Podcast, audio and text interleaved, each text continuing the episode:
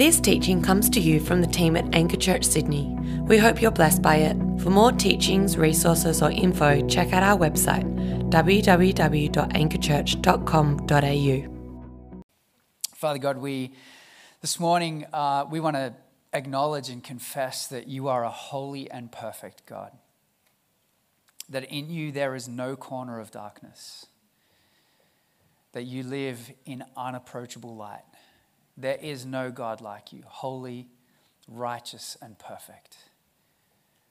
And so this morning, as we come before you in your word, we pray that you would help us to be a people who would submit, surrender our lives to your perfect, holy word, and be a people who would learn to know what it looks like to live in the presence of a holy God. We pray that you'd help us to appreciate Jesus, our high priest and mediator, all the more. And we ask this in his strong name. And God's people said, Amen. Amen.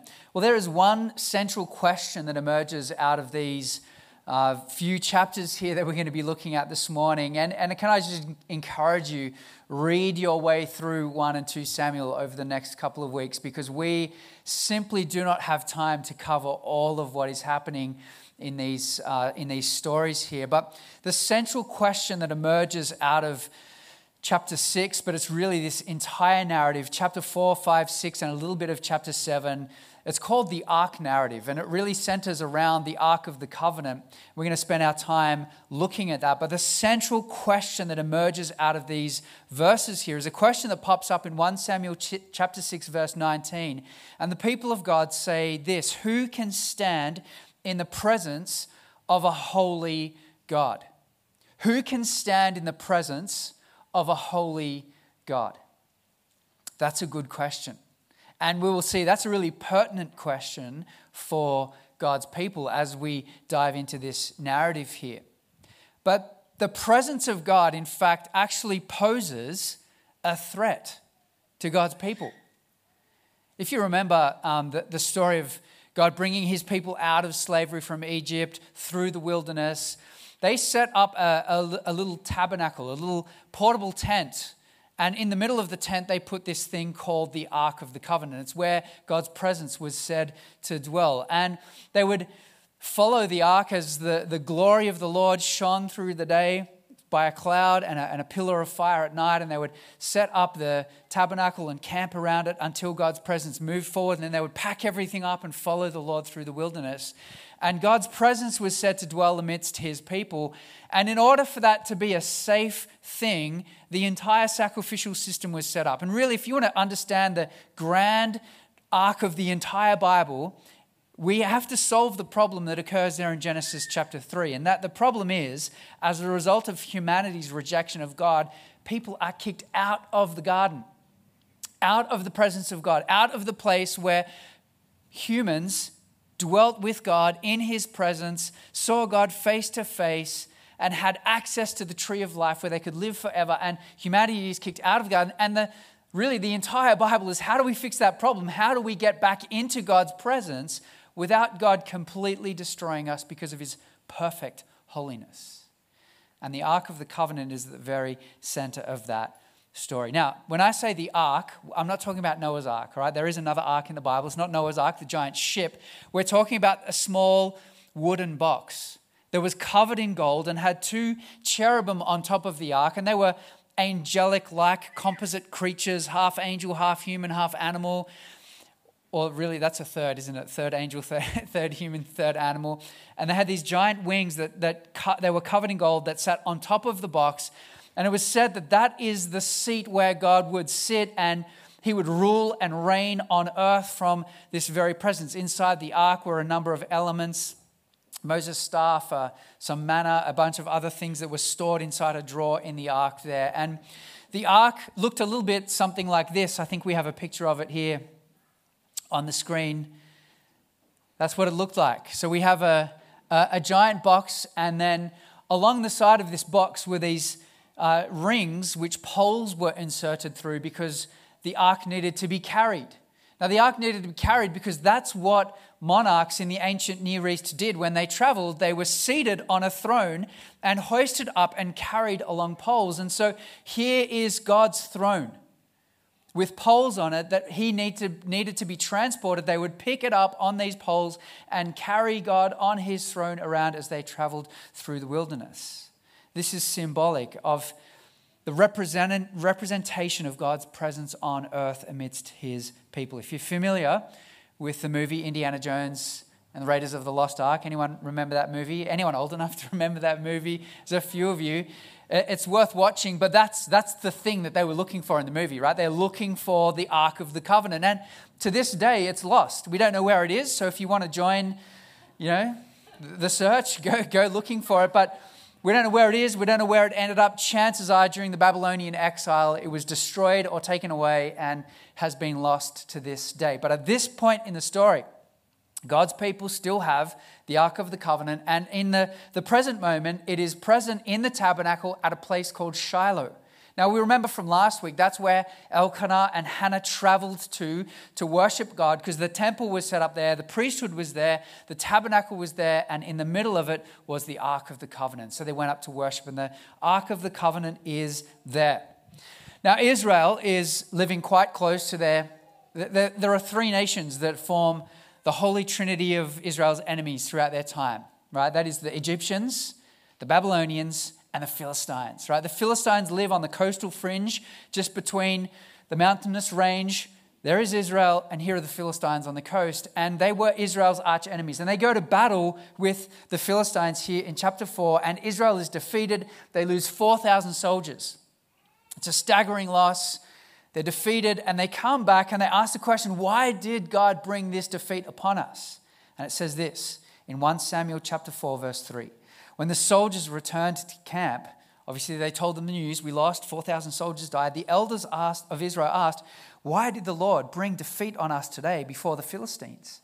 Let us bring the ark of the Lord's covenant from Shiloh so that he may go with us and save us from the hand of our enemies. And so Eli the priest sends his two sons, Hophni and Phinehas. They take the ark of the covenant down to the location of the battle here. They go into battle, they fight. Uh, well, before they fight, actually, as the Ark of the Covenant turns up into the Israelite camp, Israel shouts with such a loud shout that it says the ground shook. And the resulting Philistines, they were shook as well because they had learnt that a God had come into their camp. And their conclusion was well, actually, we've heard this story before. The Philistines had heard of what God did amongst the Egyptians. This is well known amongst the ancient Near East. They knew what God had did amongst the Egyptians, that God had destroyed Pharaoh and his armies in the Red Sea. And so they conclude, we're in big trouble, right? A God has come into their camp, we're in trouble. Now, their conclusion isn't, hey, we should, we should stop what we're doing and bow to this God. No, their conclusion is, we ought to be men of courage and fight. And so it steals their courage. They fight. And the defeat of the second battle is worse than the first. 30,000 soldiers died this time. Along with them, Hophni and Phinehas, Eli's two sons, are killed, and the Ark of the Covenant is captured. Now, why does this take place? Well, we know that Samuel, as, as a young man, was given a prophecy from the Lord about judgment that was going to come on Eli's house. And it says this in chapter 3, verse 11. The Lord said to Samuel, See, I'm about to do something in Israel that will make the ears of everyone who hears about it tingle. At that time, I will carry out against Eli everything I spoke against his family from the beginning, for I told him that I would judge his family forever because of the sin he knew about. His sons blasphemed God, and he failed to restrain them. Therefore, I swore to the house of Eli, the guilt of Eli's house will never be atoned for by sacrifice or offering. That's pretty full on, right? What, was, what, what did Eli's sons do that was so terrible that would cause the Lord to judge them in this way? Well, Eli's sons were acting as priests in the tabernacle as mediators between God and his people. And as the people would bring their sacrifices to the temple, the, the, the, the, priests were offered an allotment of the sacrifice, a portion of the meat, right? It was to be given to the priests. It was to be boiled and then given to the priests for their food. That's what they ate. At Phineas and Hophni instead went to the people who were bringing their sacrifices to the temple and demanded that they give them like the best part of the meat, the meat that was still covered in the fat. And the fat portion was said to be burnt off as the offering to God. And they said, hey, can, can you just let, let the fat portion be burnt off and then you can have the meat? And they said, if you don't do it, we'll, we'll take it by force. And so they were literally, they were stealing the offerings that the people were bringing to the temple. And you add to that, it says there that they were sleeping with the women in the temple. So they're sleeping with the women who are serving in the temple and they're stealing people's offerings. Now, there is thousands of years between Hophni and Phineas and the church in the 21st century, but I tell you what, not much has sadly changed. When, when leaders and pastors steal the offering and sleep with women, something has gone categorically wrong in the church of God. And here we see the judgment of the Lord coming against the house of Eli. Eli's problem is he didn't do anything about it. He just let his sons continue to do what they were doing. The result is that the ark of the covenant is captured. Hophni and Phineas are dead. And at the end of that little passage that Brie read for us, we see this little story about Phineas's wife who's pregnant and she goes into labor and she delivers a son and she calls the name of this son Ichabod. Last week I was people made fun of my pronunciations of the Israelite name, so I got this one right. Ichabod is how you pronounce his name. Or Ikkabod if you're an Aussie. Ichabod, and his name means no glory. His name means no glory because the glory of the Lord has departed from Israel. This is a prophetic, I mean, it's just real, real, real, quite obvious what's happened here. She has said, in this moment, God has left the building. God has left the building. The glory of the Lord has departed from his people. Could there be a scarier picture for the people of God? Amongst the nations who are out to get them, that God has left and the glory of the Lord has departed. Now, Israel's problem here is that they had treated the Ark of the Covenant, the very seat, the throne of God, like a lucky charm. And they thought that if they could just wheel out the Ark of the Covenant into battle, they would win their battles no matter what.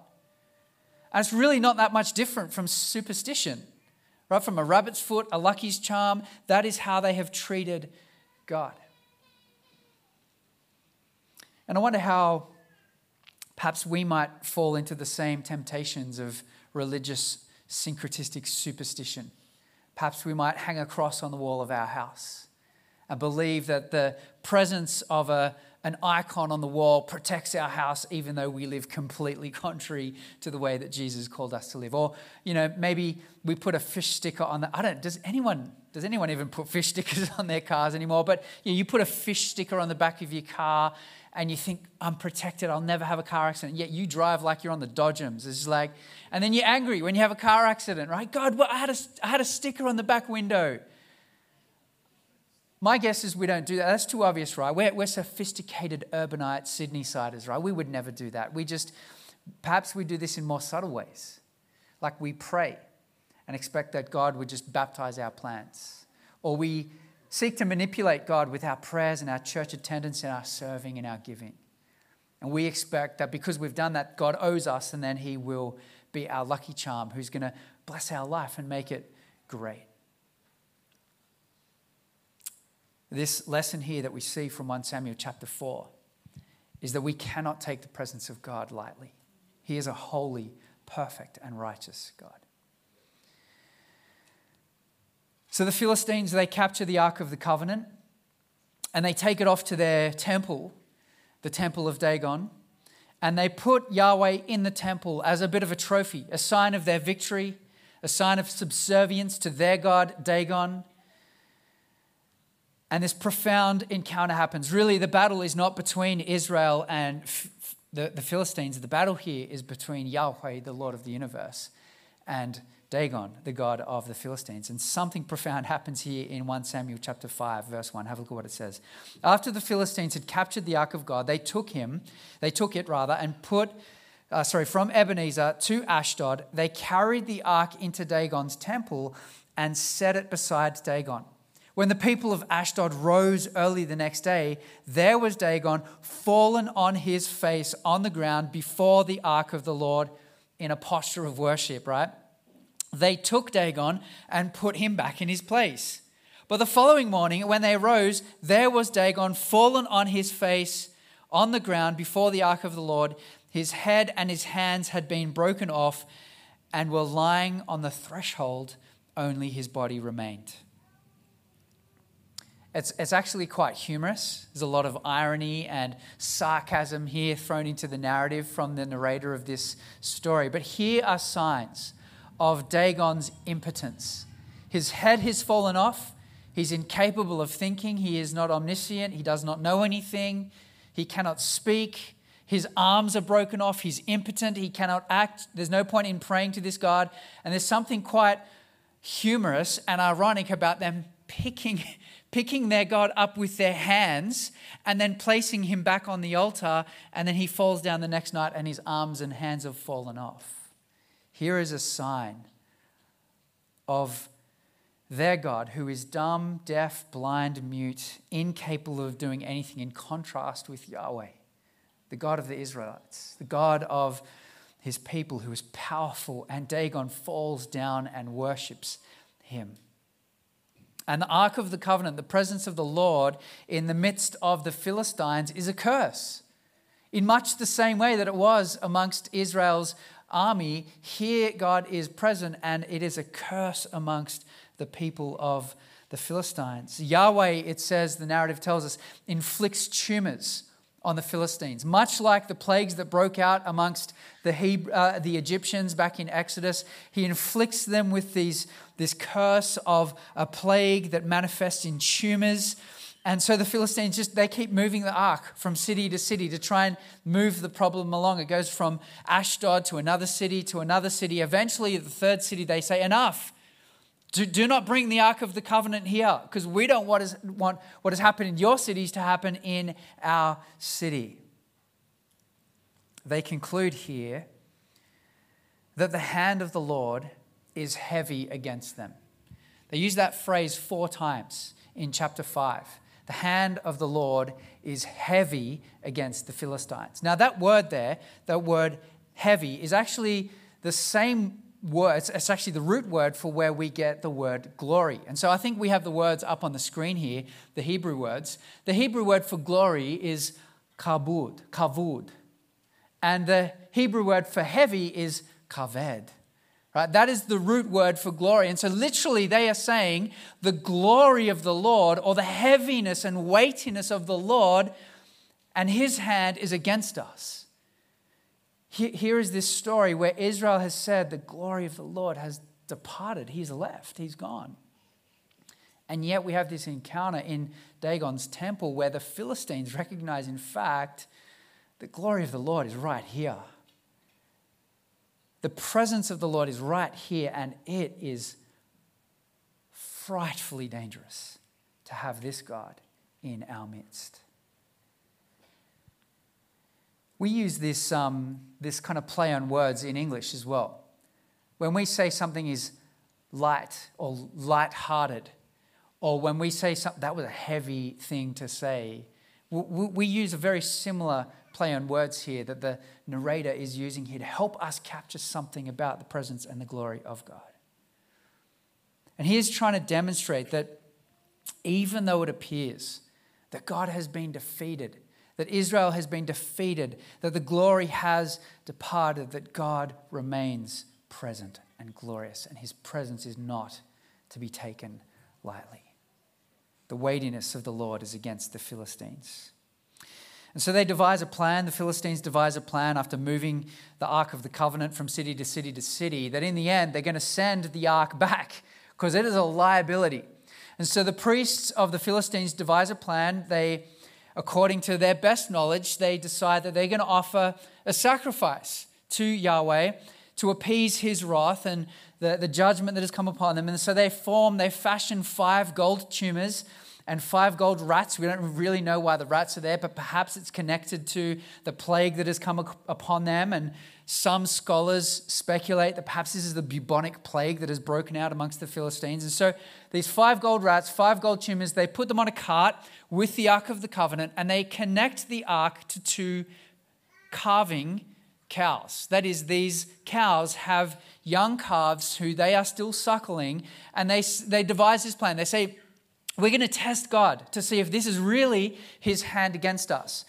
We're going to lock the calves up and, and attach the cart to these calves, and we're, we're going to send these cows towards Israel's territory. And if they don't turn to the right or the left, if they're not drawn back naturally like mothers are to their bleating calves, we know that this was what God had done to us. If they just head straight for Israel's territory, we know. So literally, the priests follow the cart, and just as they suspect, the cows turn neither to the right or to the left, they head all the way into Israelites, the Israelite territory. They end up in the field of Jacob, and the people there on the border town of Beth Shemesh, which you can visit today. It is still there, it is still visible. There are still ancient ruins there at Beth Shemesh and they've received the Ark of the Covenant back. It says this in verse 19. But God struck down, sorry, they, they, they receive the Ark back, they kill the, the cow, they make an altar, they take the, the timber from the cart, and they set up the Ark on a giant rock there, and then some of the people peek into the Ark of the Covenant. And says this in verse 19. But God struck down some of the inhabitants of Beth Shemesh, putting 70 of them to death because they looked inside the ark of the Lord. The people mourned because of the heavy, there's our word again, the heavy blow of the Lord had dealt against them. The people of Beth Shemesh asked, Who can stand in the presence of the Lord, this holy God? To whom will the ark of the covenant go up from here? And you read this now, you think, really? I mean, just, just for looking in the box, 70 of them died? Is this just like a gross overreaction from God? 70, like we can understand the Philistines, right? We can understand Hophni and Phineas, but, but the people of Beth Shemesh look into the box and 70 of them die. Well, the book of Numbers in the law God gave instructions about the Ark of the Covenant. And he said this as part of the instructions of picking up the Ark of the, Ark of the Covenant and moving it to a different location. It was a very specific routine that they needed to go through. They would take all of the elements of the temple and wrap them in thick leathered skin animals, right? Signifying that death had to cover these elements. And they would cover the Ark of the Covenant. They would pick it up on their poles and they would carry it to a place. In fact, in Numbers chapter 4, verse 20, it says, But the Kohathites must not go in to look at the holy things even for a moment, or they will die. Here is the fierce, uncompromising holiness of Yahweh. That He is so perfect, so holy, that sin and the pollution of His people cannot come into His presence without Him doing something about it. His presence ought not to be taken lightly. lightly. Here are people who have failed to see, perceive, and honor God as holy. They had forgotten the law that acted as if they were priests, destroying the, the cart, sacrificing the animals. None of the, the men of Beth Shemesh were consecrated as priests. They had not worshipped God as he had told his people to worship them.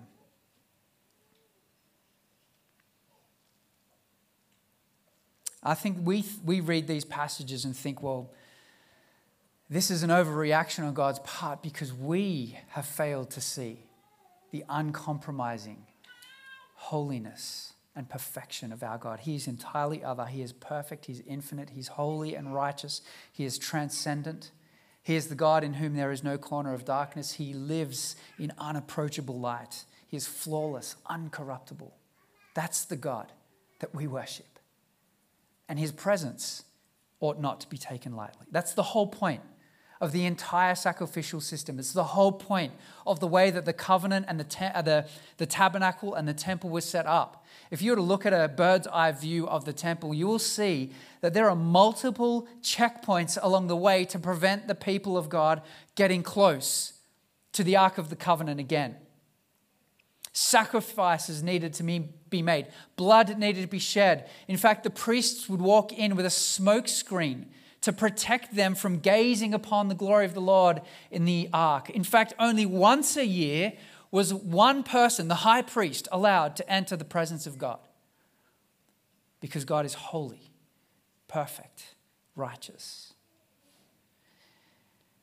It's a reminder to us, is it not, that God is uncompromisingly holy. And I think we can forget that we who live this side of the death and resurrection of Jesus, we're so accustomed to the concept of grace. We're so comfortable with new covenant worship, of just turning up to church and casually sitting and singing a few songs and then going. We're so familiar with that. We're so familiar with our access to the presence of God that we pray without any blood needing to be spilt, that we are acquainted with talking to God like he hears. We're so familiar with that that we forget where we have come from and what the cost was to purchase that for us. And I wonder if we need to recapture some of the reverence of worshiping God. Not to minimize the access, not to minimize the blessings of being a new covenant believer, not to minimize what Jesus has done for us. Not even to minimize the fact that Jesus calls us friends. But we must never forget that we worship a holy, perfect, and righteous God. And we do not worship God on our own terms. We come to Him on His terms. I wonder what the ways are that we treat God like a lucky charm in our lives. We ask Him to just baptize our plans.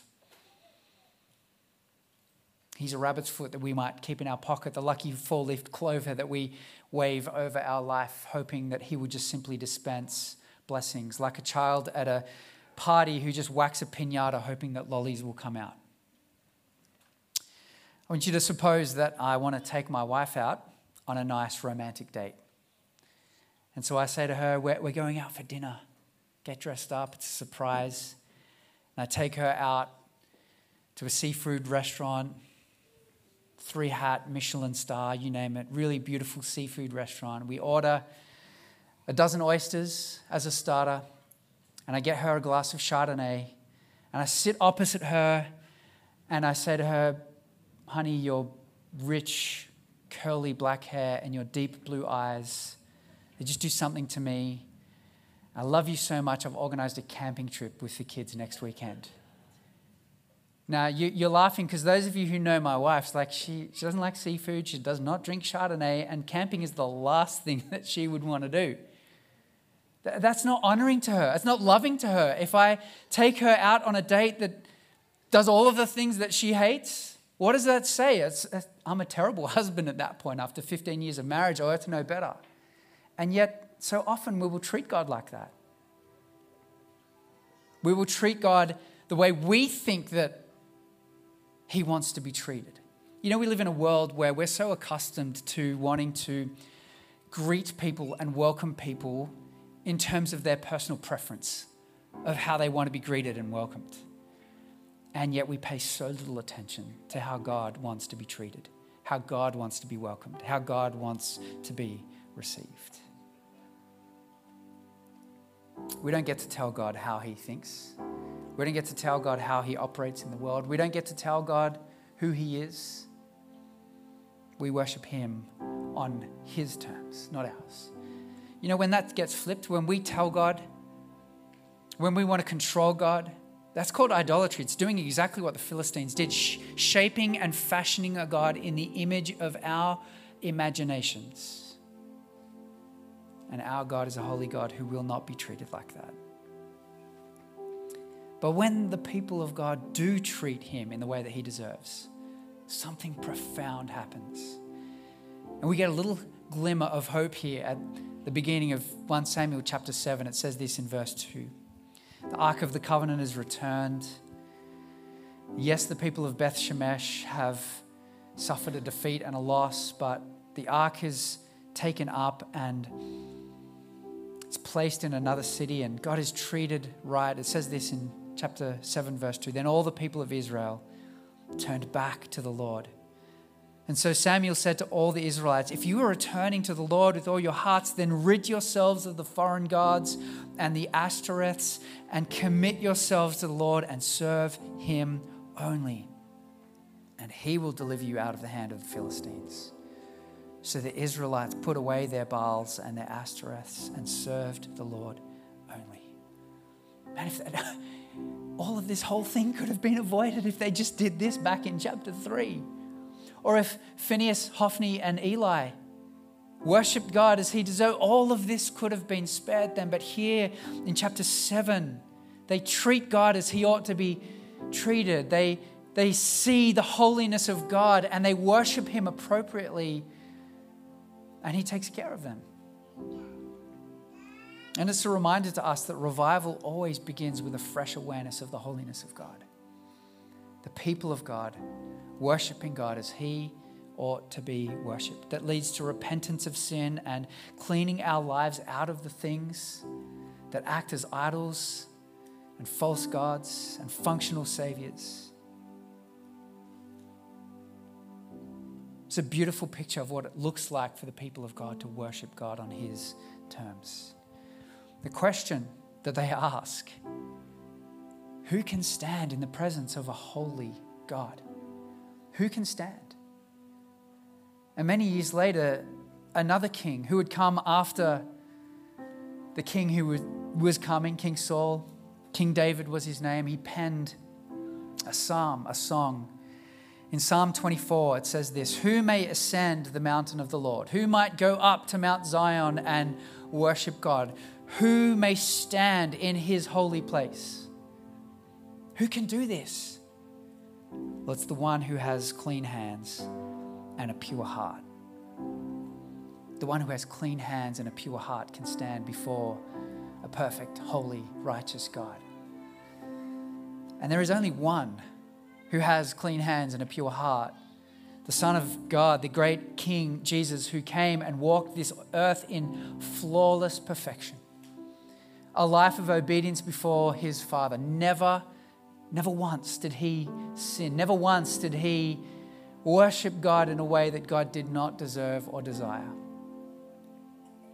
And it's against the backdrop of the fierce, uncompromising holiness of God that we begin to appreciate the work of Jesus and what he has done. In John chapter 1, as John is opening up his story of the life of Jesus, he says in, in 114, he says, that the Word came and tabernacled amongst us, made his dwelling amongst us. Uh, the word there is the same word that's used of the tent that was set up, the presence of God amongst his people. John says, Here is Jesus who has tabernacled the presence of God amongst his people, and he has revealed what? The Father's glory. Here is one Jesus, the righteous one. And he, he came not only as the temple, the tabernacle, the very presence of God, the one who said to the, the, the, Israelites, You destroy this physical temple and I will rebuild it in three days, speaking of his death, resurrection. Jesus also came as the priest. In Hebrews chapter 9, it says that when Jesus came as priest, he went through the greater and more perfect tabernacle that is not made by human hands, that is a part of the created order. He went through the tabernacle that was the heavenly tabernacle, that the earthly one simply was a representation of and he walked into the presence. And we know that, that beautiful story there as Jesus hung on the cross, breathing his last, the curtain in the temple that divided the Holy of Holies from the rest of the temple is torn from top to bottom, bursting open access to the presence of God. Jesus is the one who can stand before a holy, perfect, and righteous God with clean hands and a pure heart.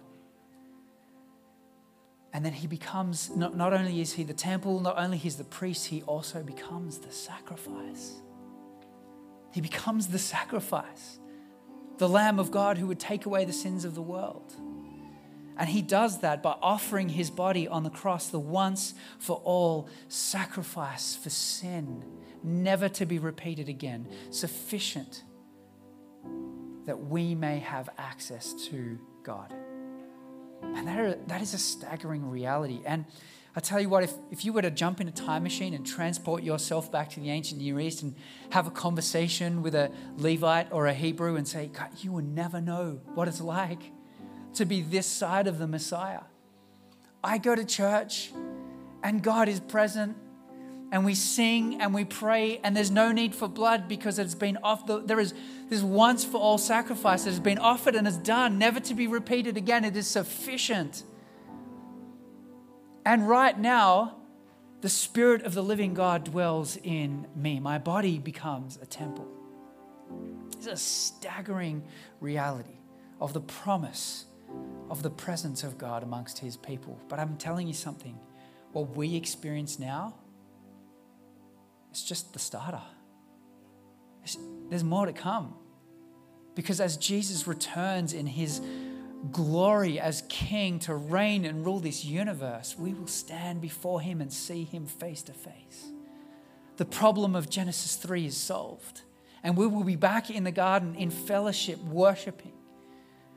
It's a beautiful picture of what it means to be in the presence of a holy God, and it has been purchased and done by the blood of Jesus. And so, as we come to celebrate the Lord's Supper this morning, I, I want us to do that. I want us to celebrate the Lord's Supper with an acute reminder of what Jesus has purchased for you this morning. To not take lightly that we can stand here in the presence of God, worship Him, pray, and have access to the throne room of grace in the presence of a holy, perfect, and righteous God. That is a beautiful, beautiful thing.